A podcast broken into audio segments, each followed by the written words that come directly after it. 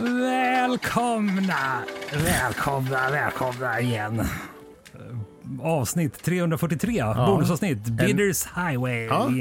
Jakob skulle vara här, Ja, men han var bortrest. ja så vi ringde hit till Erik igen. Ja. Det var, så, vi, det, kändes, Otroligt trevligt i tisdags. ja, det, det var en sån intervju som liksom aldrig tog slut. Och hade kunnat hålla på i lätt en timme till. Det var det jag menade, att Ja. efter att vi stängde av så fortsatte vi tjåla. Ja, men Ja, men jag fick komma tillbaka i alla fall, så eh, tack för att jag fick komma tillbaka. Ja, Självklart. du får Kul att vara här. ja, du du ska vill. få egen nyckel. Vi fick också ett ämne från Jakob som vi skulle prata om idag. Ja, Han skrev till oss nämligen så här, vad är egentligen körglädje? mm. Subjektivt och individuellt begrepp. Vi utvecklar vad det betyder för en var av oss. Mm. Det här är skit. Ja, det är jättesvårt. Svårt. Eller är det svårt? Jag vet inte. Det känns som att om Erik börjar och prata körglädje så kanske vi förstår vad, hur man ska tolka det här ämnet. Ja, precis. Ja, Erik är bäst på att köra bil, så att, eh, hans svar kanske blir någon form av facit. Ja. Som vi kan, Ja, men så körglädje är verkligen Mm. en grej som är olika för alla människor. Ja. Alltså det, är, det kan vara för en, en person tycker om en, en analog gammal brittisk sportbil. Det kan vara en mamma som vill ha en minivan. mm, Som för henne är körglädje med Ja. utrymme och allt det här. Men för mig i det här fallet då, körglädje, det, är, ju- det ska vara en bil som ger någonting tillbaka till föraren.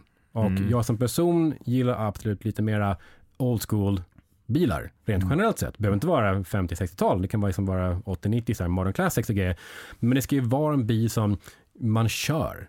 Alltså nu manuell låda exempelvis, det är inte massa hjälpmedel, det är riktiga knappar, det är inte iPads som skärmar och allt det här. Utan, Det ska vara mekaniskt tycker Ja, exakt. Mm. Och det- för mig, körglädje kan ju vara en sån grej att hur känns ratten att hålla i?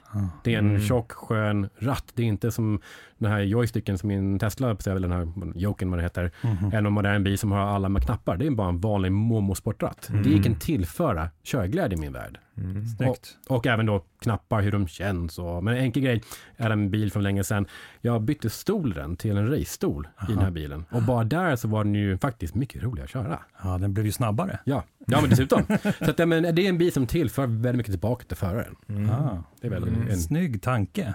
Ja, jag förstår hur du tänker. Ja. Och håller väl med till 100% på något sätt. Jag, jag, tänkt, jag ska försöka hålla mig till bilar den här gången. Det är lätt att jag börjar Snurrar prata hoj. Ja. Men, men podden heter ju faktiskt Dealen bilen. Ja. Så idag tänkte jag att eh, ja, men jag funderar lite kring det här, vad körglädje betyder. Och, och man ska tratta ner liksom vad själva kärnan av ordet körglädje är. Så, så, så för mig, jag tycker det är svårt att definiera kanske i en bil, men för mig handlar det om att det i slutändan är när bilen gör så att man får liksom ta en paus från den verkliga vardagen. Eller, alltså, en flykt. Man kan bara vara här och nu. Mm. Eh, när man upplever det, eh, som när jag köpte min Cobra Mm. eh, och du och jag körde från Umeå ner till Sundsvall. Mm. När passagerarstolen var inställd för en, hans förra ägarens korta thailändska Ja, fru. du satt lite högt Så att där. jag satt i, med ansiktet ovanför vindrutan och fick alla flugor Ja, men ansiktet. trots det. Eh, Det var körglädje ja, men det, det var för ju, dig, för du skrattade hela Ja. vägen. Nej, men det var en bil som jag hade drömt om att äga i typ 25 år. Och, och sen när man väl fick göra det och så köra eh, där uppifrån och ner, det, det var en magisk upplevelse. Men det som jag tror var själva körglädjen där, där det var liksom vad bilen fick mig att liksom det här, det som komma sk- ska, sk, Mm. det som komma skall. Alltså bilen får en att drömma om framtiden. Mm. Det tycker jag är, för jag hatar ju när det går sönder saker. Jag hatar att mecka, jag hatar skruva. Till den grad att jag ofta åker och oroar mig för att någonting ska hända, vilket att lite av körglädjen försvinner. Men där och då så, så kände jag liksom bara att allt är möjligt i den här bilen. Sen blev det precis som vanligt med den. Men, Den gick sönder. ja, jag vet inte. Men ja, det känns som att vi är alla inne på samma spår. För jag, jag tänker också att körglädje för mig, det är liksom mer likställt med billycka. Alltså det, att billycka och körglädje är samma sak, men, men ordet körglädje det förpliktigar ju på något sätt att det ska vara roligt att köra den. Mm. Men, men liksom, eh, tittar man på, Alltså, alltså de allra flesta kanske tänker stor motor, liten bil, eh, bra vägkänsla och kontroll, att man känner hela bilen i ratten och i arslet. Liksom. Men, men eh, det kanske är den stora missuppfattningen. Ja, alltså någonting jag kan tycka att i dagens bilar, de är ju väldigt bra. Och ta exempel en ny Porsche GT3 RS. Förmodligen världens bästa sportbil att på bana. Mm. Alltså väldigt mycket grepp, väldigt mycket aero. Men det är just det som gör, alltså, det är mycket roligare att köra alltså, en, en slö bil snabb än en snabb bil slött. Mm, mm. Och de här moderna supersportbilar, de går inte att köra fort på gatan. Och på bana, det krävs ju verkligen en väldigt duktig chaufför för att få ut max ur de här bilarna. Men ta till exempel den nya, eller nyare Renault Alpine-modellerna som finns där ute. ja, På en kurvig landsväg, ja. där den får leva lite, den staddar lite, det är ju smala däck, väldigt analog i känslan. Den väljer ju hellre på en sån väg än en Porsche GT3 RS. ja, Garanterat snabbare Porschen, inga konstigheter. Men på den vägen så tar jag faktiskt hellre Renault. ja. De är fina de där nya alpinerna. Ja, verkligen. Med bra design på. Mm. När kom de? Ja, det Ett sidospår, men var 2019 någon gång där. ja, de är- helt... Jag har bara sett en sån live någonsin. Jävligt snygg. Väldigt dyra. Ja, Dock. lite overpriced för vara Renault. känner ja, men för mig, jag, jag tycker att för mig kan, kan körglädje ligga i det totalt analoga. Det vill säga körglädje kan vara i 30 km i timmen på en rak väg.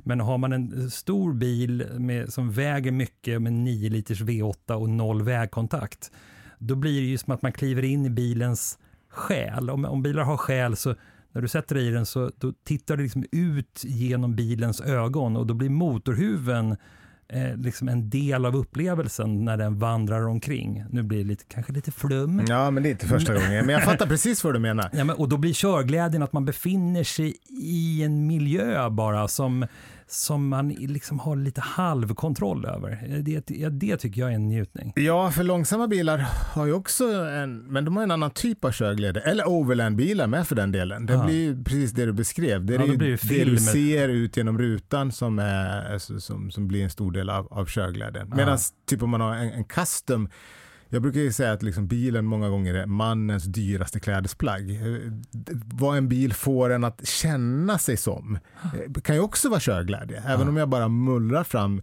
eh, liksom en eh, ja, antingen en custom eller en muskelbil med för den delen mullrar långsamt fram genom stan så kan ju det också vara körglädje. Ja, de bilarna där, de är liksom byggda för att glida fram på moln. Mm. Alltså om det är en Riviera eller, vad, en Continental exempelvis, en 66 liksom. Det är en supercool bil. Mm. Och den är ju som en båt att köra. Men körglädjen bakom den med suicide doors, långa huvuden, huvudemblem där fram, glidandes fram, det är absolut körglädje. Ja. Det tycker jag.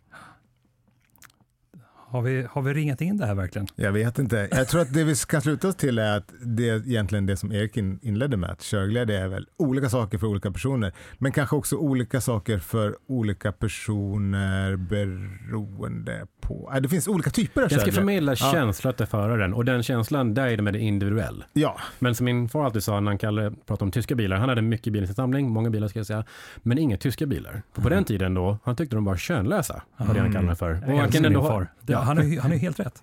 och det var ju, det är inget fel bil, det är ju förmodligen världens bästa sportbilar som Porsche eller Merca på den tiden etc. Men det är fortfarande könlösa jämfört med, han hade ju Bentley och Jagga, mm. kanske världens sämsta bilar på 90-talet egentligen. Men de hade en Men- jävla själ. Ja, verkligen. Ja. Och det, är- det är det som är viktigt för oss, eller för mig i alla fall kan jag tycka. Ja, men det är det Audi-syndromet som vi pratar om. Att det, liksom, det finns inte någonting i en Audi som, som sticker ut. om det Bort- inte är en urquattro. Urquattron är den enda, eller om den senaste generationen. Nu börjar det hända grejer med designen igen på, på Audi, men, men det har varit så många år när det har varit så könlöst. Många liksom. lyssnare som inte håller med dig nu. Men dagens Jag bilar, alla är det. ju formade efter samma design. Kolla här i Sverige, vad är det nu, 14 stycken nya elbilstillverkare kommer till Sverige nu i år. Ja, Och om man kollar på dem på en rad, Mm. du ser ju inte, alltså jag kan bilar, de Ja. flesta varumärken, men du ser inte skillnad på dem. ja. De Jag såg ju en som- byd eh, på gatan häromdagen. Mm. Jag fattade ingenting. Nej. Alltså den var så helt anonym. Ja. Hemskt. Men det finns de som kanske är körglädje vara anonym och inte synas. Men Erik, du började ju faktiskt med att säga att en, en körglädje det är när en bil ger tillbaka. Mm. Ja, det, det tycker är väl- jag ringar in det väldigt bra. Så skönt att någon annan sammanfattade det här Mm. skitämnet. Härligt. Hörrni, Ja. Tack för att ni har lyssnat ännu en vecka. Vi hörs på fredag. Och glöm inte att gå in på Bidders Highway också, för där finns det otroligt mycket bilar som lo- lovar väldigt mycket Vi körglädje. glömde, vi drar i våran den här Bitters Highway. Ja, just det. Vilka sångröster alltså. Ja. ha det fint. Tack. Hej. Hej.